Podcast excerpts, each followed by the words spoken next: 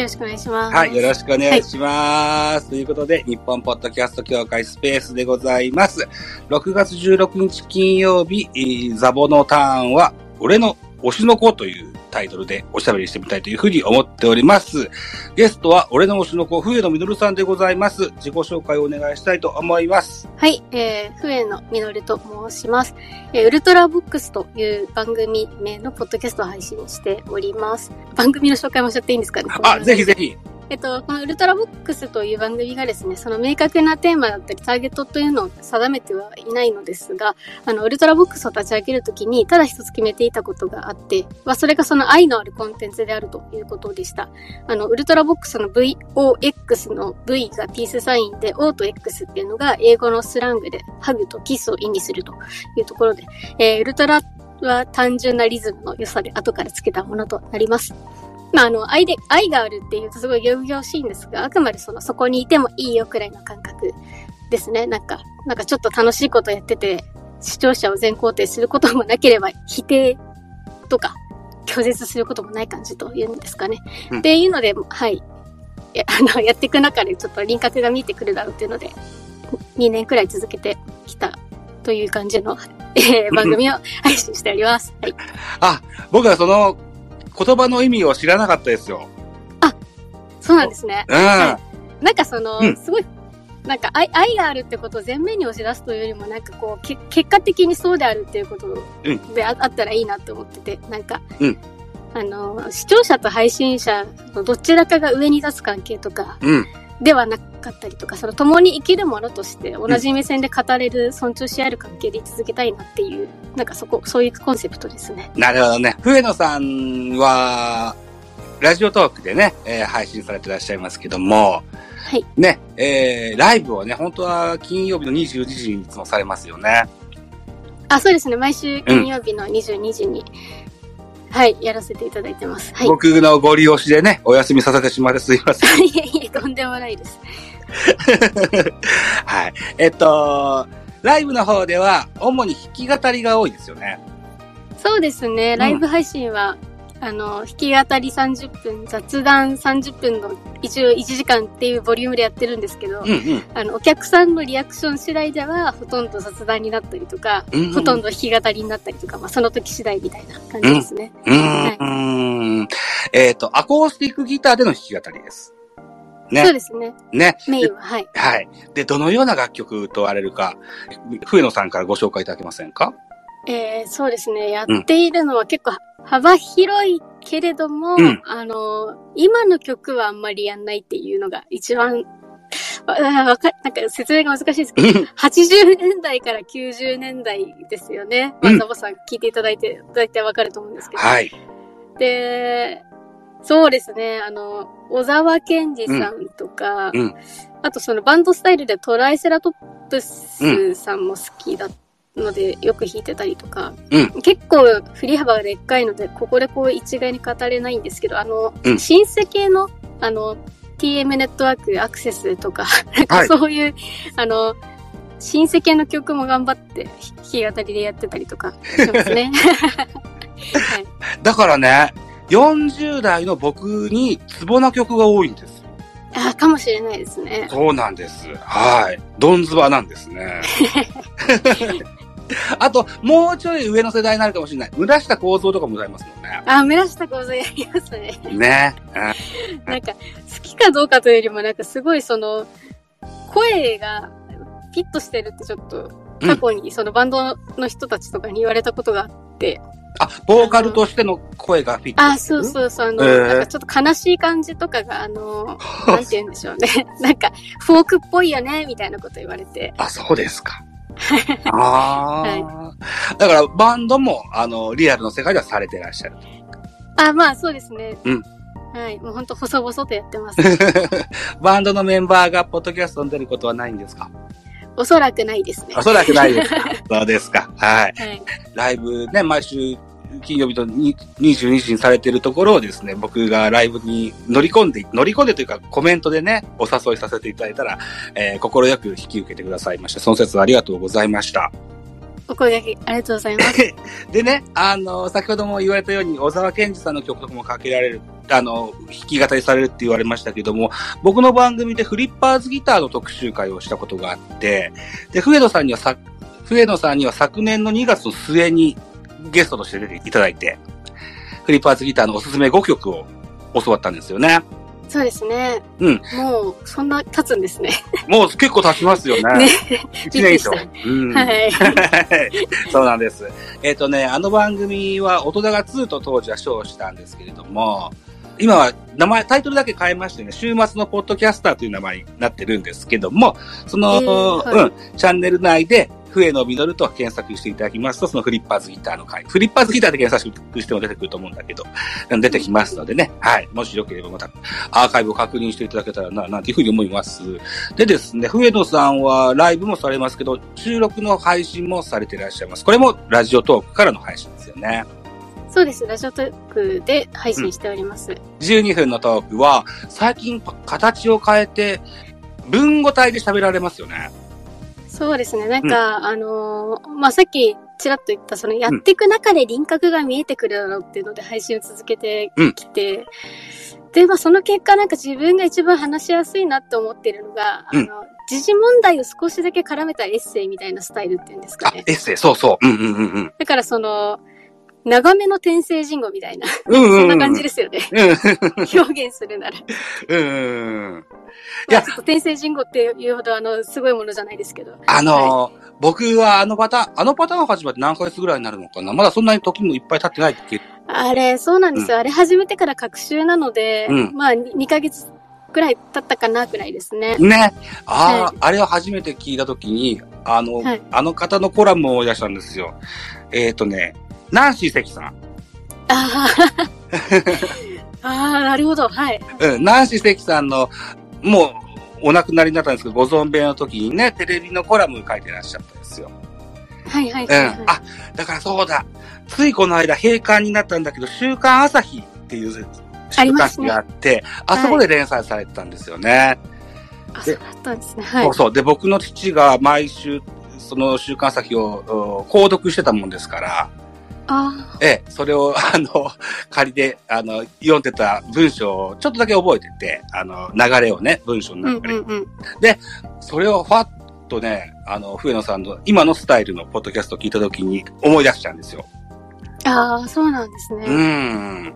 あれなんかモデル語りするんですか？あの、スタイルのポッドキャストっていうのは。えー、っと、うん、なんかそこまで意識したわけじゃないんですけれども、うん、でもそういえばっていうのと思い出したのが、うん、にせんじゅうねんかじゅういちねんだったかに、うん、小沢健二さんが、うん、えっ、ー、とですね、ひ、ひふみやっていうツアーをやってたことがあって。あ、ツアー名がひふみやっていうの？あ、ひふみよ。ひふみよか。はい。はい。はい、で、確か小沢さんが、その、うん、あの、復活って言い方変なんですけど、活動再開して初の、うんうん、ツアーだったんですよ。はい。で、それまでずっとその世界を旅しながらなんかいろんな世界情勢を知っていく中でなんかこう、うん、なんか感じたこととかを、うん、あの エムシー として喋るんですけど、はいはいはいはい。で、それが全部読み上げ形式なんですよ。だから今の笛野と全く同じで。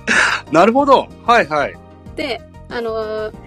エムシー って普通なんか考えながら喋るじゃないですか、うん、なんか即興性があるみたいな印象があるんですね。そうそうそう、うん、だから初めてこのスタイルの エムシー 聞くなと思ったんですけど、うん、でもなんか伝えたいことがあるんだったら簡潔にまとめていって話す方が効率がいいなと思って、うん、なんかうっかりその同じスタイルになってたなって思いました。あ、あの思いもよらないことだったんですね。そうですね。なんかあのやってみて、あ、これお酒と同じスタイルだって後で思い出したって感じですね。うーん。でもあのスタイルはおそらく事前に原稿準備されるでしょう？あ、そうですそうです。どれくらいの分量、文字数とかってわかります？どれくらい準備されるか。文字数は、うん、マックスよんせんごひゃくですね。ああ、はいはいはいはい。わかります。はい。僕もね、あのノートっていうアプリで、はい、丸々で原稿を作って読み上げてたっていうようなポッドキャスト番組やってた時期もあったんだけど、はい。よんせんごひゃくをじゅうにふんっていうのは随分ギュギュッとされますね。いや、本当にあの、うん、もう途中、あの、うん、文字を読んでる感覚で、これ文法として合ってんのか不安になるぐらい文字を読んでる感覚で読んでる時ありますね。うんうん、ああ、僕ね、僕はよんせんごひゃくのやつをやろうと思うと、じゅうにふんじゃ決して収まんなくて、だいたいにじゅっぷんからにじゅうごふんぐらいになっちゃうんですよね。あ結構だから私、うん、早口で言ってるのと、うんうん、あとその、なんか、なんていうんですかね、うん、もう息継ぎのところとかも全部カットしてますね。すごいもう時間足りないときは。あ、だから編集もされてるんですね。編集してやってますね。なるほどね。あー。いや、ラジオトークの形式上、スマホをマイクに見立てて一本撮りっていうのが、スタイルの方が多いもんですから。そうですね。ね。あと、編集して、外部入力みたいなこともできるようになったから、けどでもやろうと思わないような。うん、立派だと思います。そうですね。あの、うん、前は週いち、毎週やってたんですけど、ええ、あれ毎週やるのは辛いですね。ああ、そうかそうか。で、今、隔週ということですね。そう、隔週だからやれてるって感じはありますね。なるほどね。ああ、で、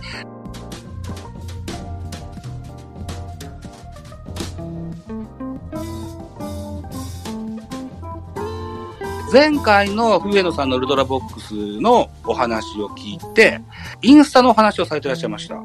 ああ、そうだ。ミーハン。ミーハンの話しました。うん、はい、はい。ミーハンを含め、インスタってどのように使われてるかを、リスナーの方にぜひ教われないですか？今これを聞いてる。そうですね。うん、あの、えっと、インスタをみっつやってるんですけど、ひとつは、本当に冬江野実っていうので、なんていうんですかね、一眼、レフ、あの、写真が趣味なんですけど、一眼レフで撮った写真を投稿してる、主に投稿してるのが冬江野実で、ええ、で、ご飯の写真だけを抽出して、うん、ひたすら投稿してるミーハンっていうアカウントが、もう二つ目、うんええ。で、三つ目は、さっき弾き語りしたって申し上げましたけど、ミロワール冬江野っていう名前の、うん、あの弾き語りのだけを投稿するアカウントっていうので、うん分けて運用しております。うん。そういう運用の仕方があるんだなと思って、僕もインスタ今ちょっと強化中です。いや、なんか、うん、いや、ほんと自己満でしかないんですけど、いえいえ、うん、なんかタイ、タイムラインに、その、なんかご飯の写真と、風景の写真ごちゃってなってると、なんか、変だなみたいなど, どうにかなんないかなって思い始めちゃって。なるほどね。はい。まあ自己満のところもあるけどね、そういうのね。まあなんか、うん、世界観を統一したかったんですよね。なるほどね。あ、はい、芸術家肌でいらっしゃるからね。ちょっとこだわりが強いんで。はい。冬江さん今一眼レフでの写真の話もされました。大学の時は写真部って言えばいいのかな。そんなの。あ、そうですね。写真部の、うん部長をやってました。うん。はい、ね。だからさぞこだわりも強いんですよね、写真に関してはね。そうですね。なんかと、うん、当時、現役当時はどっちかっていうと、その部活の運営みたいなところに、もうが、頑張るしかないっていうので、うん、あの、なんかじ、事務手続きとか、うん、そっちのイベント、あの、展覧会の運営とかに手がいっぱいで、あんま写真撮ってこなかったんですよ、実は。はい。そうなんです。社会人になって、うん、そのカメラを手にするようになって、うん、あ、これ楽しいじゃんって、うん、改めて始めたって感じですね。うーん。一眼レフか。一眼レフの魅力は何ですか？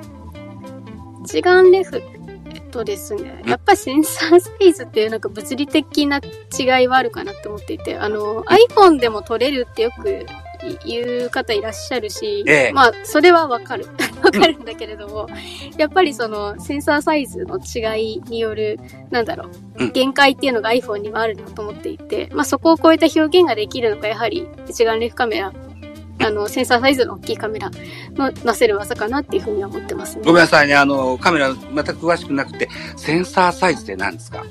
なんて言うんですかね、あの、うん、私もちょっとうまく説明できないんですけど、うんうん、えっと、イメージですよ。はい。あの四角い何かを、四角い板を想像していただければいいんですけど、はい。その四角い板が、うん、あの、画像を取り込む物質なんですよ。うん、はい、はい。光を取り込むんですよ。で、はい、それが、その iPhone の場合って機体もちっちゃいから、うんうんうん、その、機体に収まるセンサーサイズにしかできないんですね。うん。で、あの、一眼レフカメラの中でもセンサーサイズっていっぱいあるんですけど、はい。いっぱいいっぱいでもさん種類ぐらいしかないんですけど、さん種類、はい。一番ちっちゃいのと、うん、中くらいのとでっかいのがあって、あ、あそうだ、ザボさん、あの、フィルムカメラというか、あの、映るんですみたいなのやったことありますよね。映るんです世代ですね。あ、ですよね。はい、あの、あの、あれです。フィルムの四角の大きさをイメージしてください。うん、四角ですね、はい。あれって、あの、もっとでっかいサイズの、うんフィルムも実は世の中に出回ってるんですよ。はあはあ、そうですか。はい。で、視覚、視覚がでっかいほど、その中で取り込める画像の量とか大きくなりますよね。はいはい。広くなりますよね。広くなりますね。うん。はい。そ、その違いってイメージしていただけると分かりやすいかなと思います。ああ、そうなんだ。ああ、わかりました。はい。えー、まあ、だからそういう一眼レフの写真のインスタのアカウント、それからご飯のアカウント、ミーハンとおっしゃられました。で、ミロノワールフエノは弾き語り、これは動画の、あれですかね、インスタの中でも。そうですね、弾き語り動画を、うんうん、とりあえずひゃっぽんやろうという目的でやってますね。ひゃっぽん？今何本ぐらい や, やられてるんですか？今、あの、なんかちょ、ちょっと途中ネタ、ネタ動画みたいなの作っちゃったのを覗い、覗いて、うん、覗いて多分きゅうじゅうご、ろくなんで、もう、もうそろそろです。もうそろそろひゃっぽんいきます。ひゃっぽんいったらどうするんですか？途中しちゃうんですか？ちょっと迷ってます。なんか、うん、あの、ザボさん、ミロワールフエノの、うんうん、アカウントご覧になったことありますかね？あのね、あのー、フォローはさせてもらってて、で、履歴を見ると、冬野さんのアップの写真、アップの、そうそうそうそうあの画像がアットで あ, あるのは確認してます。まだちょっとそこを開くとこまでいけてないんです。なんか、うん、一応その、あの画角、あのー、構図っていうので縛ってずっとやってきたので、うん、定点カメラみたいなことですかね。いや、というか、あの、うん、自分の、その、音楽環境でだとあれが限界なんですよ。あれ以上カメラ離せなくてどうしても、うんうんうんうん、なのでまあ自分の環境でできる限界があの距離なんで顔がドアップになるっていうなんか結果的になんかもうあの顔ちょっと見飽きたなっていうのがご自分でそうそうそう、うん、もう別に自分自分の顔が嫌になったわけいや、まあ、若干嫌になってるんですけど、あの、あの、なんかもう少しその画角を変え、その画角というか、うん、なんかその、撮る、撮り方を少しずつ変えていきたいなと思いますね。ひゃっぽんは一旦あのやり方で固定はするけど。うんうん、なるほど、なるほど。うんはい、うんちなみにそのひゃっぽん、えー、今はきゅうじゅうごぐらいっておっしゃられたけれども、僕のリクエスト曲も入ってたりするんですか？リクエスト曲は、あ、ちょっと入って、ってないかもあのー、マジで恋するごびょうまえとか、うん、入ってないな入ってないそうですかはい、はい、えっ、ー、と先ほど今日は俺の推しの子というタイトルでやらせてもらってまして、笛野さん聞き語りのライブもされてらっしゃいますけど、僕はリクエストを何曲ご、ろっきょくぐらいお願いしましたよね。えっ、ー、と そ, そうですねで、うん、その中でやれてるのが、うん、えっ、ー、と谷村由美さんの最後のキスとマジで恋するごびょうまえかな、うんですね。あとはそのちょっとライブ中にあの真夜中のドアをやらせていただいたりとか、おうおうええー、まあなので実質みっつですね。そうそうそうそう。なかなかリクエストしてお答えいただけるというのは少ないんですよ。うーん。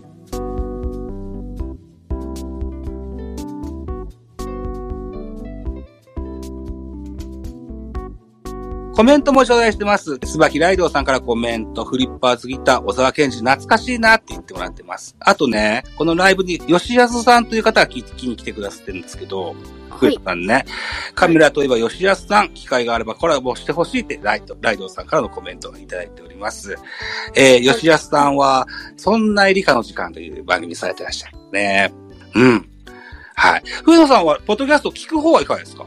聞く方は、主にラジオトークとかで、うん、あの、自分が、なんだ、定時後とかでもう会議ないってなったら、うん、そのなんか残業の時に、うん、ちょっと聞き流しながら作業するとか、聞かせていただいてますね。うんうん、あ、ラジオトークが多いですか。ああ、ラジオトークが多いですね。なるほど。だから、ラジオトークのライブが多い。そうそうそうそう、ライブ配信。ああ。まあでも最近はちょっとあんまり、聞くほど余裕がなかったので、最近は聞けてなかったけど。ああ、そうかそうか。ちょっと前は聞いてましたね、割と。なるほどね。はい。なんか、どなたかが温度とってね、毎月じゅうろくにちを収録の日と定めたいって言ってる人いるんですって、ラジオトーク内で。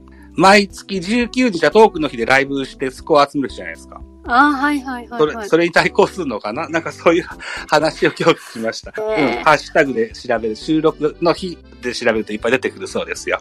うん。ああ、なるほど。うん。えー、ラジオトーク、だから、冬野さんはポッドキャストを始められてにねんって言われましたけど、ラジオトーク歴も同じ歴ですか？ほぼ同じです。ただ、うん。ラジオトークのちょっと前にスタンド エフエム やってまして。はいはい。で、まあちょっとスタンド、スタンド エフエム があんまり、あんまり相性良くなかったのか、全然鳴かず飛ばずだったので。うん、そうだね。まあなんかにじゅっかいぐらいやった後に、えー、こっちのラジオトークでやって、うん、で、それでも微妙だったら、うん、反応が、反応が微妙だったら、その、もうやめちゃおうみたいな。音声配信やめちゃおう。はい、やめちゃおうって話があったんですよ。で、じゅっかいまでになんとか結果出してダメだったらやめようって話だったんですけど、うん、なんかななかいめぐらいに、うん、もうめちゃめちゃいいねをしてくれる人がいて、なんかごせんけんぐらいいって、あ、これ結構手応えあるなみたいな。っていう、あとそのじゅっかいの間にお便りもいただいたりとかしたので、えー、うん。で、おかげで今、に至るという感じですね。なるほどね。いや、本当にね、本当にコメントいただけると嬉しいんですよね。そうですね、コメントは、はい。はい、そうやって、なんでしょうね、心、心の栄養になるんですよ。あ、てか、なんか聞いてる人いるんだっていう、なんか、新鮮な気持ち。なんか単純に一方的に投げてるだけじゃなかったんだっていう、ちょっと、新鮮な気持ちでしたね。ともすれば一方通行になりがちですからね。あ、そうそうそう。投げるだけ投げてて。ね、うん。で、ふと我に返ると虚しくなることもあるんですよね。まあ何やってんだろうみたいな。確かに。ね、まあ、ラジオ、あの、スタンド エフエム の時がちょっとそんなところあったので。あ、そうなんだ。はい、あそんな僕もスタンド エフエム また最近再開いたしましてね、ラジオトークも続けてやってますし、はい、今よっつの体制でやってるんです。はい。もしよければ、またスタンド エフエム の方も聞いていただけたらなっていうふうに思ってたりもするんですけどもね。昨年のにがつの末にいっかいおしゃべりをさせてもらってる、その時も聞かせてもらってるかもしれないけど、もういっかい改めてあの違った環境でお聞かせていただきたいと思うんですけども、はい、弾き語りをされる笛野さん、影響を受けたミュージシャンというのはどなたがいらっしゃるんですか？ちょっと事前に伺っていたんですけど、本当いすいすぎて、好きなミュージシャンがいすぎて、これっていうのがい、うん、言えないここう断定できないんですけど、うん、なんかその要素要素ではいて、あの、うん、歌詞で憧れてるのは小沢健二さんで、はい、歌唱力で好きなのがシング・ライク・トーキング、佐藤筑前さんですね。はいはいはい。で、あのバンドスタイルで好きなのがトライセラトップスとか、うんうん、まあでもなんか結構なんだろう、今みっつしか言わなかったけど、うん、もうこれに限らずなんだろう、その時その時で、うん、あのひしみるアーティストとかいるじゃないですか。なんかうんうんうん、疲れた時には、うん、なんかレビッカのメイビートゥモローを聞きたいなとか、なんかそうそういう感じというか、うんうんうん、でそうするとあレベッカもいいよなって思うわけで、うん、一概には言えないんですけど、とりあえず今言ったさんめいのアーティストは、うん、まあ割と影響を受けたかなと思ってますね。あデビッド・ボーイもお好きだったんでしたよね、確か。デビッド・ボーイはもうなんかミュージシャンっていうのを通り越してなんか人として好きなんですけど、そうですね。影響受けてますね。一番影響受けてますね。うん、ね。なんか確かそんなあの収録音源も聞かせてもらった記憶があります。で、最近ツイッターで佐藤筑前さんのリツイートしてた、はい、あれは何でしたっけ？あれはですね、うん、えー、っと、佐藤筑、あ、あれですね。シングラックトーキングのろくがつの青い空っていう曲があって、うん、はい。まあろくがつなので、うん、ね、ぜひ聴いていただきたいなっていうのと、あとあの、ちょっと私の中でここ最近ちょっと思うところがあって、うん、あの、何でしたっけ、あの、テレビ番組でカンジャムでしたっけ？カンジャム、ぜ完全燃焼かな、はい。プロが選ぶ歌の上手いアーティスト。やってましたね。ベストにじゅう。うん、あそこに佐藤筑前入ってなかったらしくて。入ってなかったです。ふざけるなと。佐藤筑前を語らずして、うん、日本のその音楽業界を語るなっていうぐらい、私佐藤筑前さんが一番うまいって思ってるんですね。なるほどね。あはは、はい、はははは。あ、そうか。僕もね、シングライクトーキングすごい好きなんですよ。あの冬さんご存知の通り。はい。えっと中学のの頃かな。高校生の頃からぐらいね、東京 エフエム 系列でラジオを毎週日曜日のお昼さんじやってたんですよ。はい。はい。で、それで初めてシングライクトーキングを知って、はい、どっぷりハマって、えー、ずっと聞くようになりました。で、あの、はい、日曜日のさんじぐらいの時間帯って結構番組変動するんですね。はい。で、その日曜日の昼から、えっと、な、か、火曜日の深夜いちじぐらいに移動したことがあったんですよね。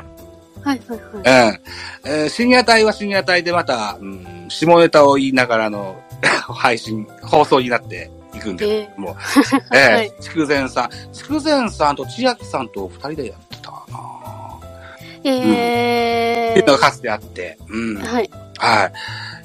僕が当時だからじゅうご、ろくぐらいの年からさんじゅうまえまでは シーディー アルバムを全部揃えてましたね。ああ、すごいですね、うんうん。うん。そうなんですよね。うん。そう。で、えー、シングライクトーキングの番組はガラガラ変わるんですけど、そのいっこまえにやってるサンデーソングブック山下達郎はずっとやってるんですよ。サンデーソングブックはもう鉄板ですよね。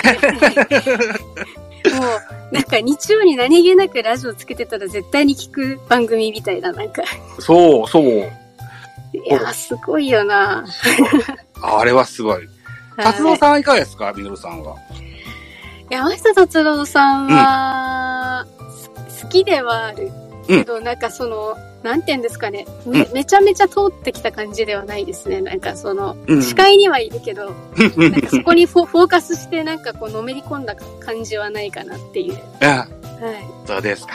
あ、でも曲はすごい、あのー、なんていうのかな、かっこいい曲多いなと思いますね。おしゃ、おしゃれ。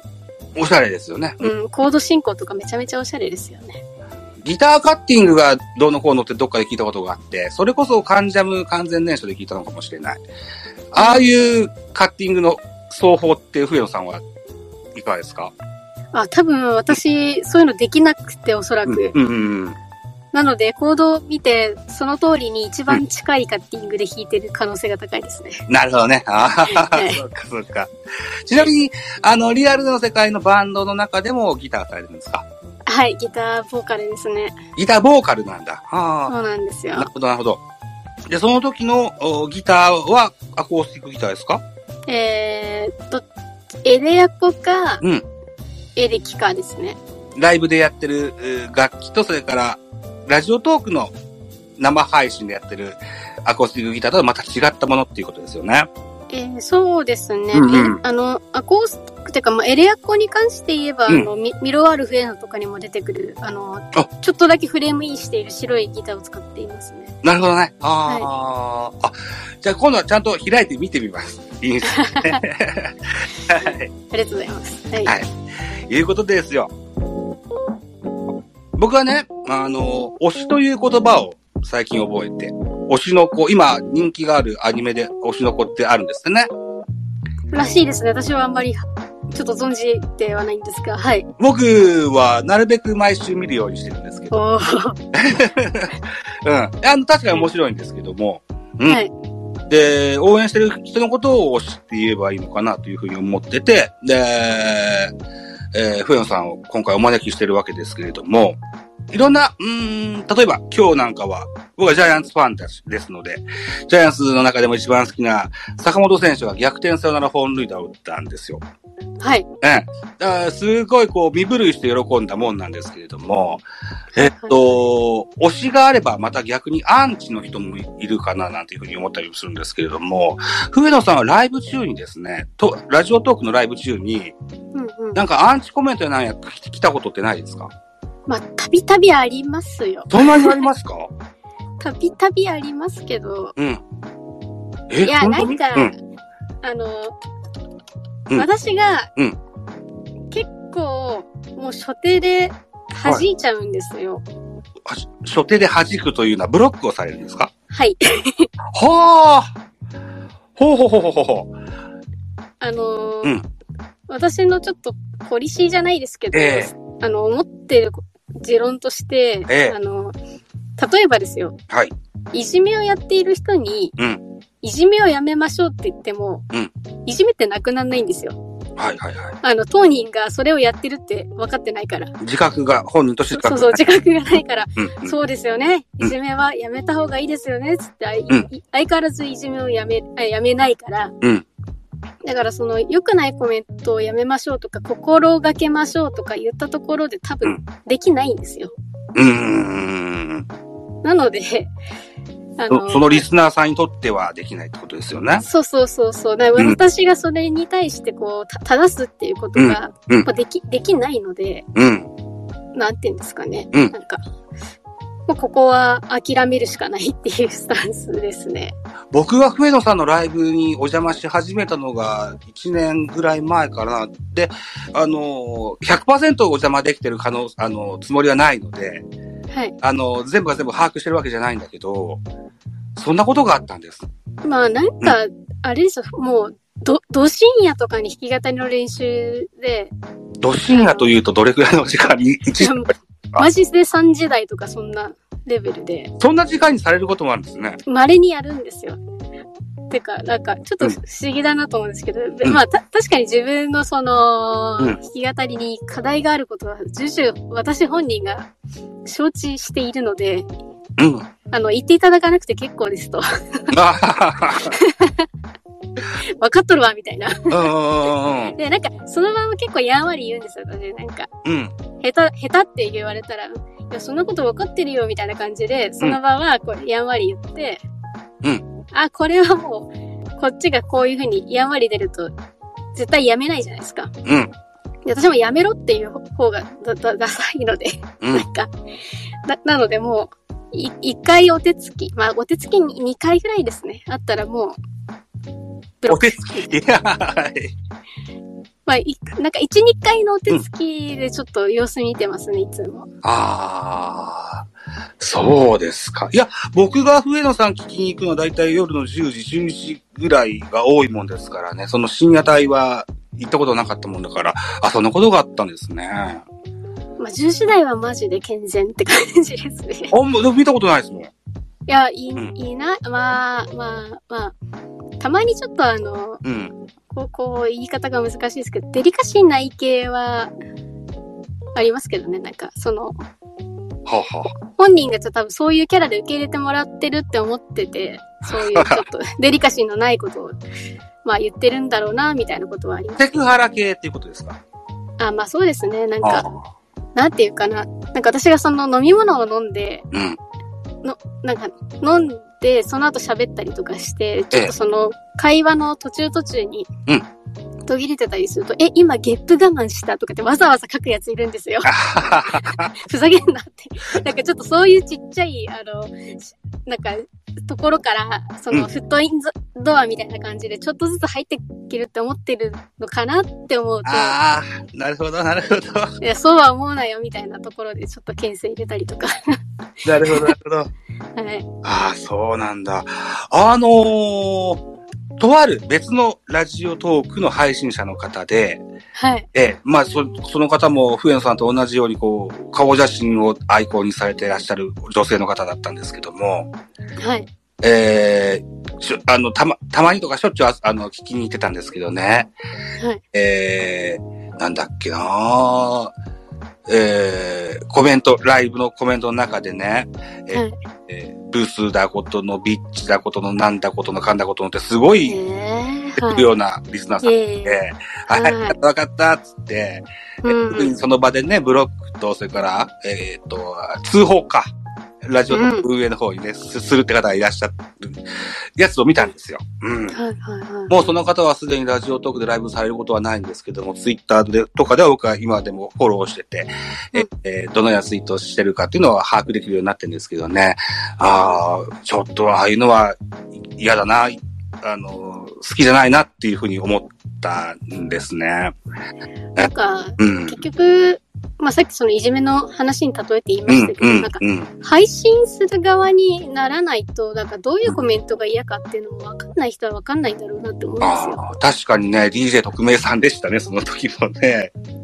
なんか結局そのコメントってすごい石を投げる、遠くから石を投げるのにすごい近くって。はいはいはい。あの顔も見えないし、身分も特定されないから、なんかいくらでもこううさばらしに使っていいなって思ってる人は一定数いるんだろうなって思いますね。そうですね。あ、はい、僕も冬野さんもあとこちら今あのスペースに遊びに来てくださってる皆さんもポッドキャストされてらっしゃると思います。で、えー、僕ら配信者にコメントを送ってくださいっていうようなことをよくはちょしょっちゅう言うんですけども、あのツイッターだったりあるいはこうレビューだったりなんじゃかんじゃいろんなとこに書き込めるスペースはありますよ。その中でね、えー、例えば僕の知ってるとある野球応援番組でもですね、えー、ふざけんな、あの、野球、試合も見ないのに、好きかって言ってんじゃねえ、欲しい、みたいな、はい。そんなやつをつけて帰られた方もいらっしゃるそうなんですけども、うん、僕は今んとこなんですけども、今んとこなんですけども、あまりこう、ネガティブなコメントをいただいたことはないので、非常にありがたいなというふうに思ってるんですけども、うーん、やっぱりでも、おしゃべりする側も気分よくしゃべりたいですよね。そうですね。うん、なんか本当その、うん、まあ特にまあ自分もその顔が出てる以上、うん、そそっちのなんか顔というかそういうパーソナリティに興味湧く人はいるんだろうなと思うんですけど、うんうんうん、なんかその喋ってる内容をなんか差し置いて、うん、そのちょっと個人を特定しようとするような質問をこうがガンガンやってくる人とか、うん、なんかまあいわゆるで出会い中みたいなはいはいはい、はい、のとか、うん、来られるとなんかそういう目的でこちらはやってるわけではないので、うん、まあちょっと残念な気持ちにはなりますよね。残念な気持ちになるんですよね。そう。あの、うん、そういうものじゃないぞっていう。そう。うん。うん。あと、さっき音声配信の中では僕はそういうアンチコメントをいただいたことはないって言ったんだけど、ツイッターの方では、はい、コメントではないんだけど、うんうん、なんだっけな、とある、その、僕をフォローしてる方なのか、あるいはフォロワー外の方なのか知らないですけど、はい、なんか僕のアカウントを、その、方の、エッジファイルに似てる方がいらっしゃるみたいで。うん、なんでしょうね。うん、あったら抱かれたいみたいなファイルに入れるっていうみたいな人がいらっしゃるんですよ。結構頻繁に。何ですかね、それは。あれは何なんですかね。あれがよくわからないですよね。あれはなんかちょっとそ、その、なんか、ちょっと、似てる話かわかんないんですけど、えーえー、あのー、ツイッター診断みたいなのあるじゃないですか。ああ、なんかツイッターの、その、裏、占いみたいなので。はいはい。ドラッグなんかに例えたら、あなたはこれですみたいな、そんなやつですよね。そうそうそうそう。うん、それ、それの、なんか、フォロー、うん、フォロワー巻き込む系のツイッター診断がある、あって。うん。あ、そんな。なんかアプリ、アプリメーカーみたいな名前だったかな、なんか忘れちゃったんですけど。で、例えば、ええ、その、上野と結婚するかもしれない人は、アットマークザボみたいな感じの、なんかわかります？別にそ、その人と結婚するわけでもないのに、なんか結婚するかもしれない相手としてアットマークに自分が入ってるみたいな。あー、なんか、なんか、そんなん、見た記憶がある。はい。ありますよね。なんか、うん、あの、そ、その、なんていうのかな。そこまで踏み込んだ結果のやつでやるのやめてほしいなっていう。はいはいはいはい。ああ、勝手に人の名前使うなと。そうそうそうそう。なんかそのななんかよかよくわからないスキャンダルに巻き込まないでいただけますかみたいななんか。ああ、もらい事故みたいなもんですもんねこれね。いやそうなんですよ。こっちはなんか別に。ね、何もしてないのになんか勝手にアットマークに使われてて、なんか、うん、ちょっと話題の渦中にいる感じがちょっと気持ち悪いなって思っちゃいますね。えー、まあ、えー、意図、えー、意図した人もいれば、意図せずにやってる人もいらっしゃるかもしれませんがですよ。あの、うん、健全で楽しいね、えー、っと、音声配信もそうだし、Twitter、エスエヌエス もそうですよ。あの、爽やかな、使用の仕方が美しかろうと僕は思っておりまして。うん。あのー、そのような人を傷つけない格好でね、していくのがいいかなというふうに思って、今日は俺の推しの子というタイトルに、えー、という、毛皮を着てこのような話をしたかったんですよ。そうですね。いやでもあの、さっき健全で楽しいっておっしゃったじゃないですか。もう私本当これに尽きるって思ってます。うんうんうん。ね、本当に本当に。はいうん。えー、っと、楽しんでね、えー、健やかにお届けしていけたらいいかなというふうに思ってるんです。だから、え、あのー、この音源はまた編集して、ポッドキャストにもするんです。で、おそらく、このスペースで、えー、お聞きのアカウントで、あの、アイコンが出てらっしゃる方々はそのようなことはないとは思うんですけども、後に聞いてくださった方でですね、あの、もし自分の身に覚えがある方はですね、正していただくのがいいかなというふうに思ってたりするんです。はい。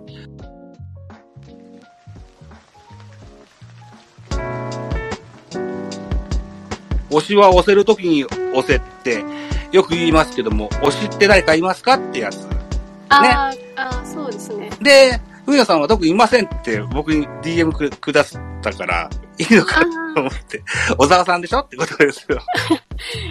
いや、どっちかっていうとなんか、その、私の好きなアーティスト大体死んじゃってるからっていう話をしようかなって思ってて、なんか。あ、そう？あ、あの、うん、高橋幸宏さんだったりとか。そうでしたね、はい。デビッド・ボーイさん、デビッド・ボーイさんって言い方もちょっと不思議だけど、あの、デビッド・ボーイとか、あの、大体そう、亡くなっちゃっていて、なんか、うん、だからって言って生きてるうちに、なんか、うん、ガンガン押してこっていうことを、その、生き急いだことはしなくていいかなって思ってて。うんいるんですよ。なんか極論、うん、人間ってい、いつ死ぬか分かんないから、はい、なんかその推しを押せるときに押せるっていうのはその人が現役であるうちとか生きてるうちに押しておこうみたいな、まあ、そういう文脈もあると思うんですよ、うんはい、でもなんかそういう現役であるうちとか生きてるうちにその押せなかったことを別に悔やむことはないかなっていうことを思ってて、うんうんうん、なんかこの人いいな好きだなって思ったときにその人が現役じゃなかったとしても、うんまあ、過去の作品とか掘り起こしていくっていう楽しみもあるので、はい。はい。っていうので、なんか、あの、そこまでこの推しは押せるときに押せっていう言葉、うん、あの、すごく流行ってるけど、うん、そんなにその、なんていうのかな、機運が高まってないときにやるもんじゃないんじゃないかなっていう、なんか、うん、はい。思ってますね。はあ、なるほどね。あーまあ、そうな、うーん。だから僕は今は笛野さんを応援してるって言いましたし、さっきも巨人の坂本選手を応援してるって言いましたし、他にも応援してる人はいろいろいろいますけども、うんうん、うんじゃあ借金までしてプレゼントを送るかって聞かれたらそこまでするつもりもないですし。いやそそうなんかそうじゃないですか、うん、あの普通そうじゃないですか。はいはい。なんかあのー。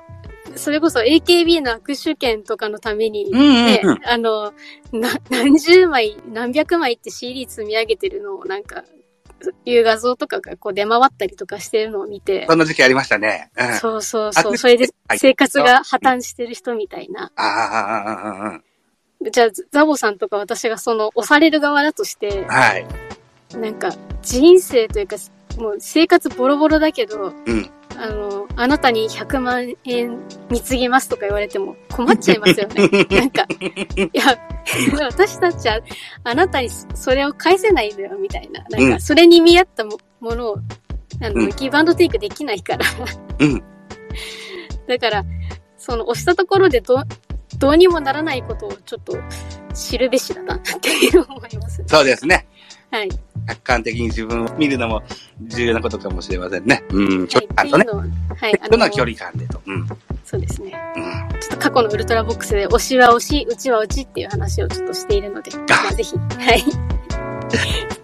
そこで、はい、聞いていただければいいかなと思います。はい。はい。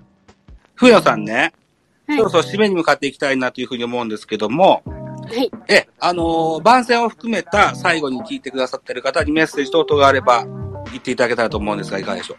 えー、っと、うん、そこまで考えてないんですけど、えーまあ、あのー、先ほどの通りですね、あの、ウルトラボックスはその今後も健全で楽しくですね、うん、で、ちょっとブラックユーモアでクスッと笑えるコンテンツっていうのを提供し続けていきたいと思ってますので、何かの表紙にウルトラボックスを思い出していっていただければと思います。はい。はい。ふやさんの番組ウルトラボックス、高校時代の、うん、フェンシング部の話も出てきたり、大学時代のカメラ部の写真部のお話も出てきたり、最近の会社員の冬野さんのお話も出てきたり、あるいはバンドマンの冬野さんのお話も出てきたり、いろんな切り口で楽しいおしゃべり聞かせていただきますので、えぜひ皆さん聞いていただけたらというふうに思います。あ、すいません。一個だけ訂正いいですか？訂正どうぞ。あの、フェンシング部じゃないですよ。フェンシングクラブ。あの、が、学校の外にあるクラブにいたので、あ、ちょっと、ちょっとそこだけ提示させてください。失礼しました。はい。あ、そうなんだ。部活かとばっかりは思ってた。いや、結構そう思われてる方多いんですけど。うん、あは、はい。あ、失礼いたしました。はい。はい、すいません、ちょっとそれだけ、はい。あ、だから学校外にあるから、インターハイとかには行くとこじゃないってことですね。インターハイ行った人いたかな、うん、なんか自分の代、代というか、自分が現役の、うん、その所属してた時はいなかった記憶ですね。ああ、そうなのか。まあでも確かあれなんですよ、うん、学校にフェンシング部がなくても、うん、出てる他のスクールの人いたんで、多分やりようじゃないですかね、うん、そこは。ああ、そうかそうか。あの、その、えー、所属してる学校の代表として行くことはできるんですよ。あ、確かに。僕の高校もそうだった。乗馬部はなかったけど、乗馬であのインターハイ出た人いたわ、そういえば。あ、そうだそうだ。そうそう。競技人口少ないと多分そういう逃げ方になるんじゃないかなと。なるほどね。はい。失礼しました。ということで、まあ、フェンシングはフェンシングでまた熱血でされてたんですよね。いやー、そうですね。ポコン系ですよね。いろんな冬野さんが聞けるウルトラボックスは僕はいつも注目しておりますので、また楽しいおしゃべり聞かせていただきたいと思います。はい。あとは、ライブもね、また聞かせて、あの、聞きに、お邪魔しに行きますからね、一つ、頑張って。えー、僕の課題曲もクリアしてくださいね。頑張ります。頑張ってください。よろしくお願いします。はい、はい。僕からもう一個、えー、番宣をさせてください。えー、日本ポッドキャスト協会スペースはですね、毎週金曜日のにじゅうにじから、えー、ツイッタースペースでライブしておりますけども、今度、来週の火曜日、特別編を行います。えー、ろくがつはつか火曜日のにじゅうにじさんじゅっぷんからですね、音声 シーエム 制作講座初級編というものを、ポッドキャストのグリーンさんを講師にお招きいたしまして、えー、はい。こういたします。はい。音声 シーエム 作りたいなと思ってるんですよ。うん。今までも作ったことがあって、でも、なんでしょうね、こう、確信めいたというか、こう、じゃうまくできたなって思ったことがなかったもんですから。え、その辺の造形が深いグリーンさんに習いたいなというふうに思っての特別編をろくがつはつかです。火曜日やりますので、もしよかったら皆さん聞きに来てください。よろしくお願いします。ということですね。はい。じゃあ、冬野さん、今日はどうもありがとうございました。はい。はい。ありがとうございました。えっと、はい、来週のにじゅうにじは、ラジオトークで弾き語りライブされますか？はい。会社でトラブルがない限りは。はい。なった。わかりました。